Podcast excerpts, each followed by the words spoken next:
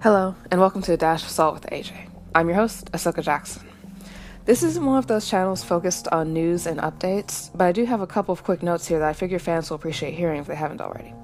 First of all, we now have an end date and end chapter number for the Attack on Titan manga, which makes me sad even thinking about, but here's to hoping this incredible journey comes to a fitting end. Chapter 139 will be the last chapter, and as you know, 13 and 9 are both significant numbers in Attack on Titan. 9 for the 9 original Titan shifters after Ymir, and a time limit of 13 years under the curse of Ymir. The release date for the chapter itself will be April 9th, and then June 9th will be the release date for the final volume. Also, April is the fourth month of the year, so 4 plus 9 gets us back to 13 again. And the final volume will be volume 34. April 9th, 2021 would be written numerically as 4921, and 4 plus 9 plus 21 equals 34. What's more, as fans have pointed out, Hajime Isayama himself is 34 years old now and will be until after the end of the manga. So the numbers are just lining up perfectly for the finale. Always got to put in those extra details up to the very end. Although it's still really sad to think of its ending at all. And in more cheerful news, they've begun airing the English dub now. They have the first episode of it out currently. And having watched it, I really like Gabby's voice. I think it really suits her brash, cocky, and a bit bratty character very, very well. She's also great at carrying that energy of determination and fieriness, where she's a lot like young Eren. And I felt like I connected to her well emotionally and felt not just the confidence, but also how important the cause is to her, because she believes what Marley's been telling them, and she genuinely believes that the folks on Paradise are evil, and that taking them out is the path to freedom for the rest of the Eldians. The voices for Udo, Magath, and Zofia I also quite like. Reiner and Falco, I'm more iffy on. Falco sounds maybe a bit older than he should, and with Reiner, I really enjoy the voice itself, but I don't know how well it suits Reiner for me. I mean, yes, Reiner is actually only about 21, but for me, the Japanese voice, which sounds so heavy and weathered, actually fits the character much better. He looks older and comes off older than he chronologically is, and the voice really suits that. And even though it's a deep voice, it actually feels very vulnerable and fragile, which really is Reiner at this point. He's this big guy who looks really tough and intimidating, but he's very broken now as a person due to all the trauma and the guilt and regret. So I really like uh, Reiner's English voice in isolation. It's very pleasant to listen to, and I'll still enjoy getting to hear it and the very different feel it'll bring, but I feel like the Japanese voice suits the character far better. Zeke is kind of in between for me. I, can, I currently feel like the Japanese voice feels more imposing and authoritative, and suits uh, Zeke's position and his firmness or stubbornness of conviction but I feel better about it than Falco's and Reiner's voices at the moment. I tell you what, though, I cannot wait to hear what Eren is going to sound like now. Bryce, please do not let us down, man. There are going to be so many epic scenes this season, and so much emotional weight and intensity, and with all the complex stuff going on with Eren this time around. I know, no pressure, right? But for real, if this works out well in the dub, then I'm nothing but thrilled at the idea of having multiple versions to enjoy. I'm one of those folks who will actually listen to something in multiple different languages if I enjoy the voice acting or the characters themselves a lot. Plus, it can sometimes be a way of getting additional clarity or dimension to the storyline via dialogue. And as long as I uh, still have the English subtitles for translation, it's fine. Like, I have the Star Wars The Clone Wars movie on DVD, and I've watched it in English, French, and Spanish. Tano's uh, Spanish voice is actually my favorite of the three versions. So, having discussed the whole topic of the revised history and Marley's idiotic and obscene current plans, courtesy of Willie, I guess it would be a good point to bring up other aspects of the episode. That sequence where Pieck and Galliard were being led away, I sort of suspect that Pieck was up to something there.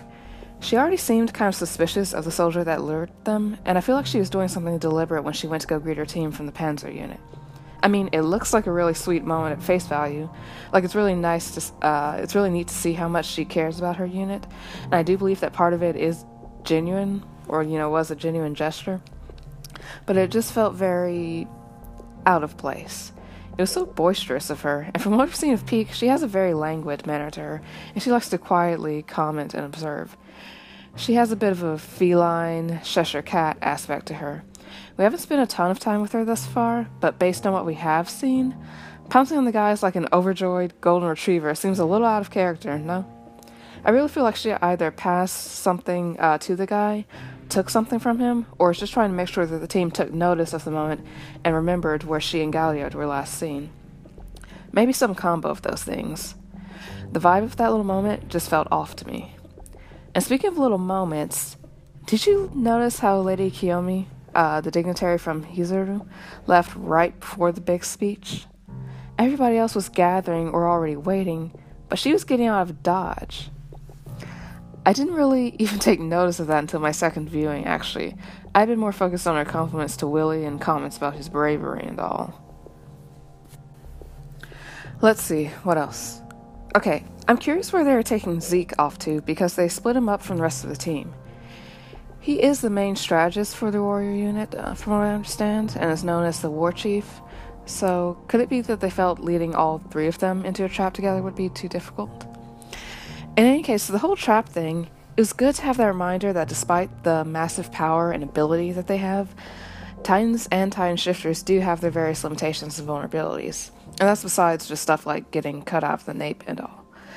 This has come up before in the series, but it was good to revisit that whole issue. That Titans can't shift when they're trapped underground like that.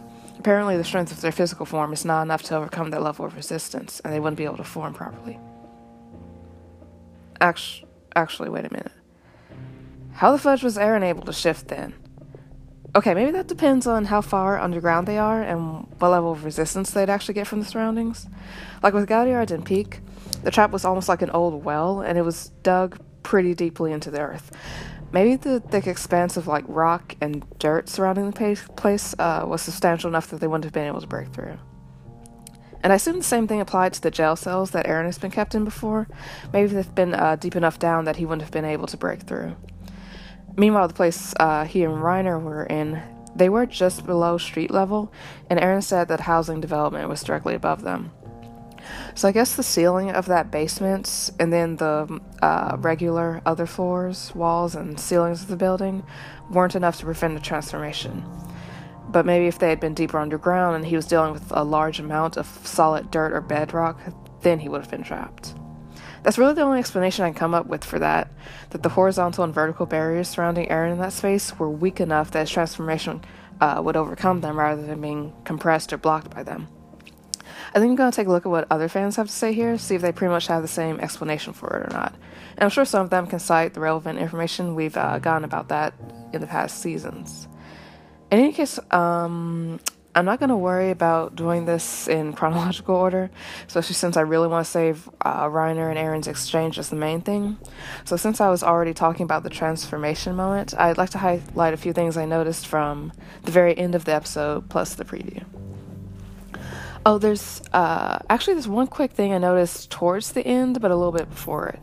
When Willie got to the point in his speech where he started talking about Eren and how he now had possession of the Titan powers, there's that puppet they use to represent Eren's Titan form. That's what, I want to start off with next episode since we're close to the end of this one.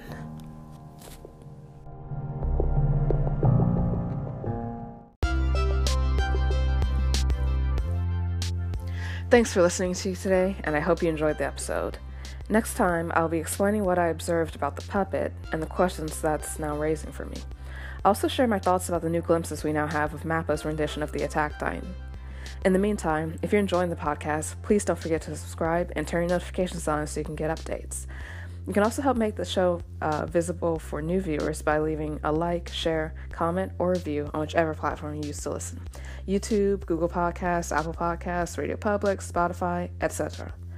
Until next episode, be blessed and stay salty.